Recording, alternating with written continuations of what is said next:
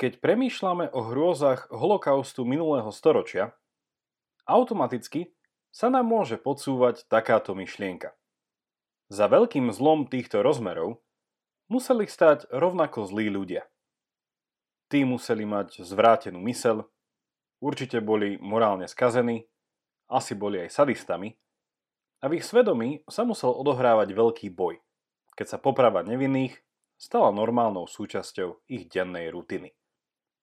Ak ale niekto povie, že takéto zlo bolo vnímané jeho vykonávateľmi ako banalita a vykonávať ho mohli dokonca aj úplne normálni ľudia, a ešte k tomu aj tvrdí, že my sami by sme sa v tej dobe len veľmi ťažko nestali súčasťou tej hrôzostrašnej mašinérie, vnútorne nás to môže nielen vyrušiť, ale aj vážne zaraziť. Pre mnohých bola Arentovej správa o Eichmannovom procese v roku 1961 práve tak zarážajúcou a kontroverznou. A v dnešnej dávke si lepšie posvietime na jej koncept banality zla. Skôr ako začneme, vás pozývam lajknúť a sledovať pravidelnú dávku aj na Facebooku. Prečo? Okrem dávok tam nájdete aj bonusový obsah a v prípade rozhovoru môžete hostke alebo hostovi vopred položiť vlastnú otázku. Ak ste náš podcast už lajkli, čo tak o ňom aj dnes niekomu povedať? A ešte jedna vec. Tento podcast je prístupný všetkým zadarmo, ale sami dobre viete, že dobré veci potrebujú svoj čas. Ak je pre vás jeho obsah nápomocný a zmysluplný, podporte prosím jeho tvorbu a kvalitné pokračovanie jednorazovým alebo pravidelným darom. Veľká vďaka vám, ktorí tak robíte. Vážime si to a váš pravidelný mesačný dar, hoci v hodnote odrieknutej kávy, je pre nás veľká pomoc. Viac informácií o tom, ako nás podporiť, nájdete v popise tejto dávky alebo na pravidelnadavka.sk.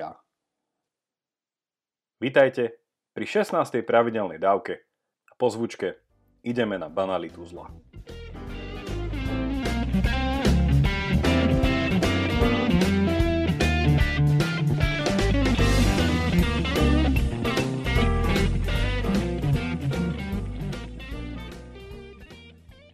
Začneme ale niekoľkými slovami o Hane Arentovej. Američanka nemeckého pôvodu, narodená v roku 1906, sa preslávila ako politická teoretička a filozofka skúmaním pojmu totality. Veľký vplyv mal na ňu učiteľ, nemecký filozof Martin Heidegger. Istú dobu učila na Chicagskej univerzite a ako originálna mysliteľka sa preslávila najmä cez knihu Pôvod totalitarizmu z roku 1951 a knihou Ľudská situácia z 58., kde prezentuje koncept aktívneho života. Nosným textom dnešnej dávky je reportáž z procesu s nacistickým vojnovým zločincom Adolfom Eichmannom, ktorá vyšla v knižnej podobe v 1963 a ktorá v dobe svojho vydania vyvolala veľkú kontroverziu. Arentova v nej tvrdí, že Eichmannové zločiny nevychádzali z jeho zlého charakteru a nenávisných zámerov, ale z púhej bezmyšlienkovitosti jeho konania. Bol podľa nej obyčajným kariérnym byrokratom, ktorý iba bez väčšej reflexie vykonával príkazy nariadených. Skôr ako sa dostaneme k pojmu banality zla, ktorej Eichmann ako aj iní nacisti podľahli, musíme ešte v krátkosti spomenúť norimberské procesy, ktoré jeruzalemskému procesu s Eichmannom predchádzali. Ako mnohí určite viete, išlo o súdne procesy po druhej svetovej vojne, ktoré trvali takmer rok, od novembra 1945 do októbra 1946 a konali sa v nemeckom meste Norimberg. Síce mnohí čelní predstavitelia nacistického Nemecka ako Hitler či Himmler spáchali samovraždu, mnohí ďalší boli na tomto súde odsúdení. Odsúdení boli ale za trestný čin, ktorý vytvoril v medzinárodnom práve nový precedens. Neboli odsúdení iba za vojnové zločiny voči istému národu či rase, ale za zločiny proti ľudskosti. Norimberské procesy sú tak veľmi dôležité aj z hľadiska filozofie práva.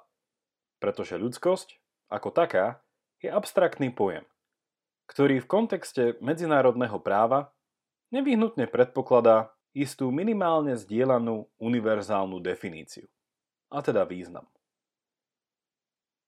Ak je nejaký zločin označený ako porušujúci ľudskosť, automaticky sa dostávame k otázke, čo vlastne daný zločinec porušil. Je ľudskosť ukotvená v ľudskej dôstojnosti? Ak áno, z čoho vyplýva táto dôstojnosť?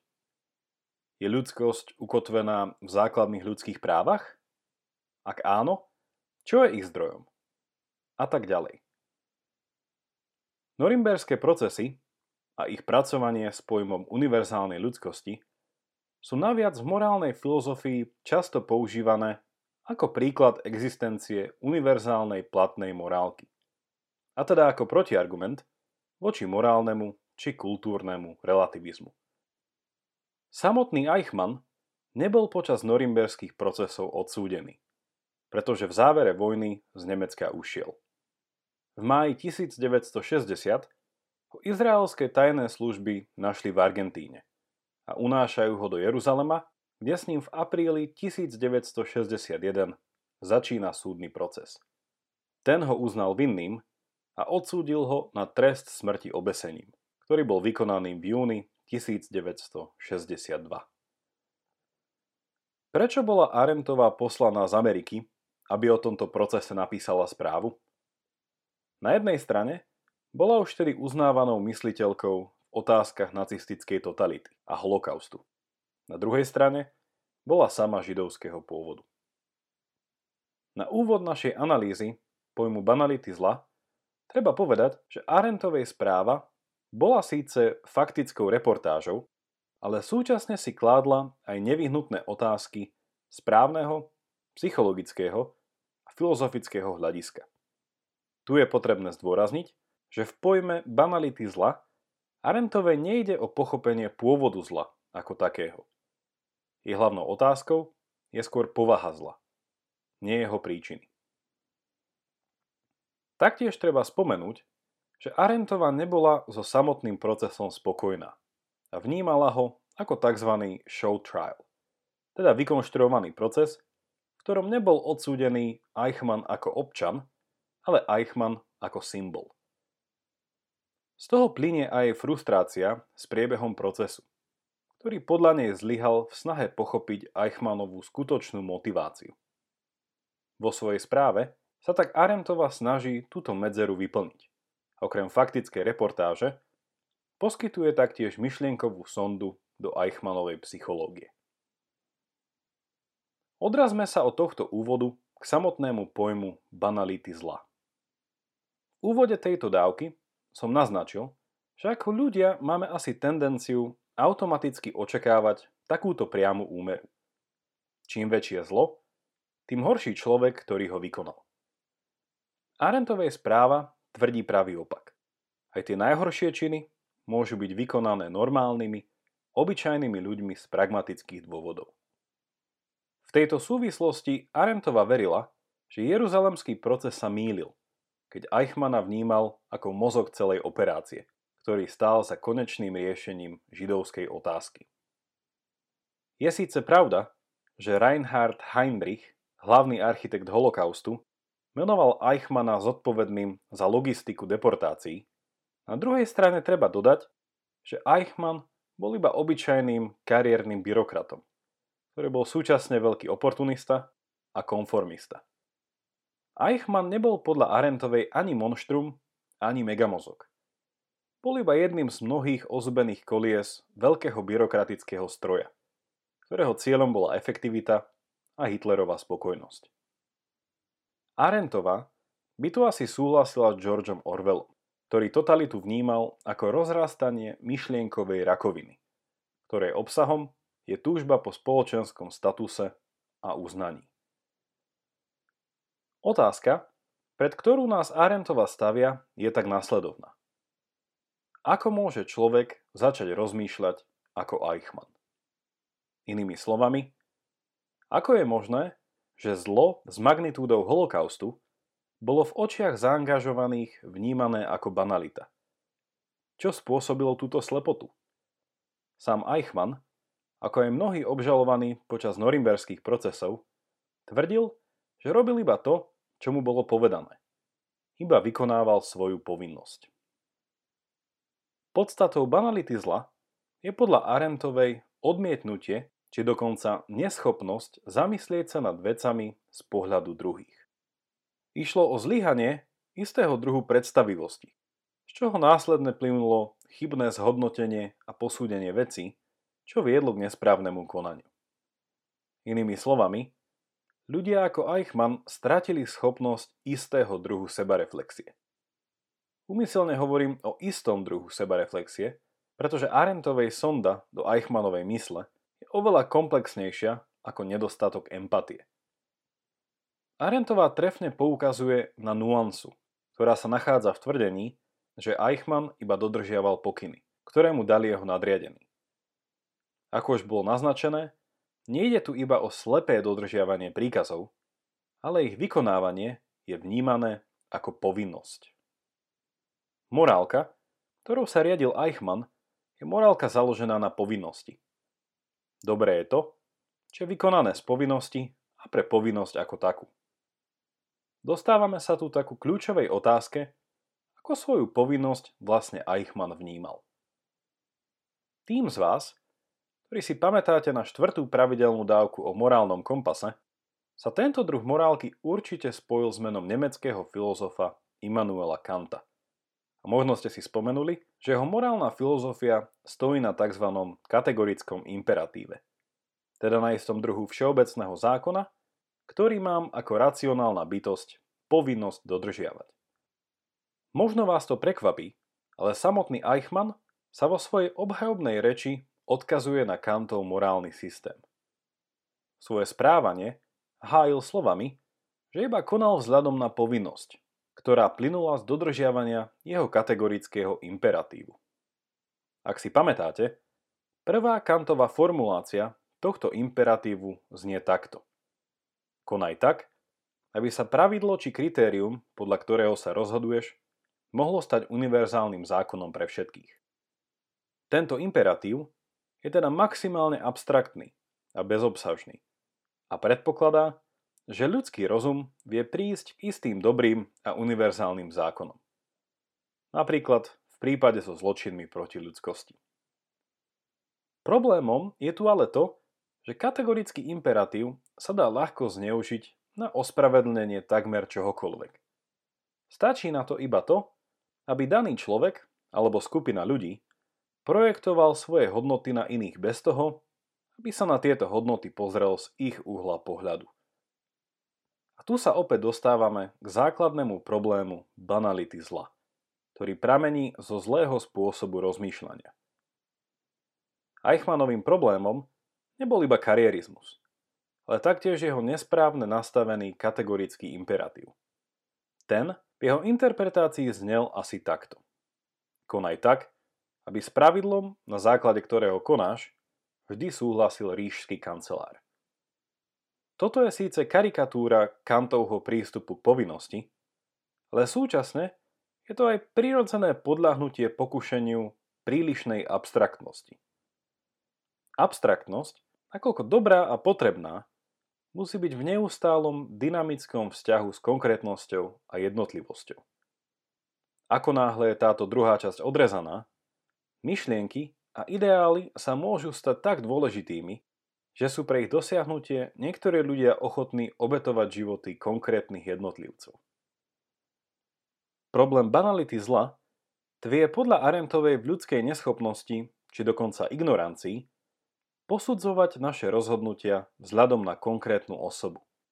Naše posudzovanie teda nemá brať na zreteľ iba našu povinnosť voči vzdialenému abstraktnému princípu, ale tiež sa musí pozrieť na naše rozhodnutia z perspektívy druhých. Obe tieto časti sú v hodnotení nášho rozhodnutia nevyhnutné. Ale v Eichmannovom prípade úplne absentuje pohľad z perspektívy ľudí, vzhľadom na ktorých sa pri logistike deportácie rozhodoval. V tomto bode treba opäť zdôrazniť, že Arentová nehovorí iba o jednoduchej empatii. Reč je o ľudskom svedomí, o vnútornom hlase, kde sa abstraktnosť stretá s konkrétnosťou. Svedomie, ktoré ovládnuté karikatúrou Kantovho kategorického imperatívu je pripravené banalizovať zlo prostriedkov na dosiahnutie z idealizovaného cieľa. A takýto spôsob skorumpovaného myslenia, ktoré Arentova popísala u Eichmana, je niečo, voči čomu musí byť na pozore každý človek. Totalitné režimy neprichádzajú zo dňa na deň a prikrádajú sa cez postupné otupovanie svedomia, ktoré je utíšené tak, aby nehryzlo vtedy, keď má. Ľudia sa potom stávajú konformnejšími a čím viac vecí vedome prehliadajú. Totalitné myslenie nie je horúca voda, do ktorej sú ľudia hodení. Ale ide o starý známy príklad s tým, ako uvariť žabu.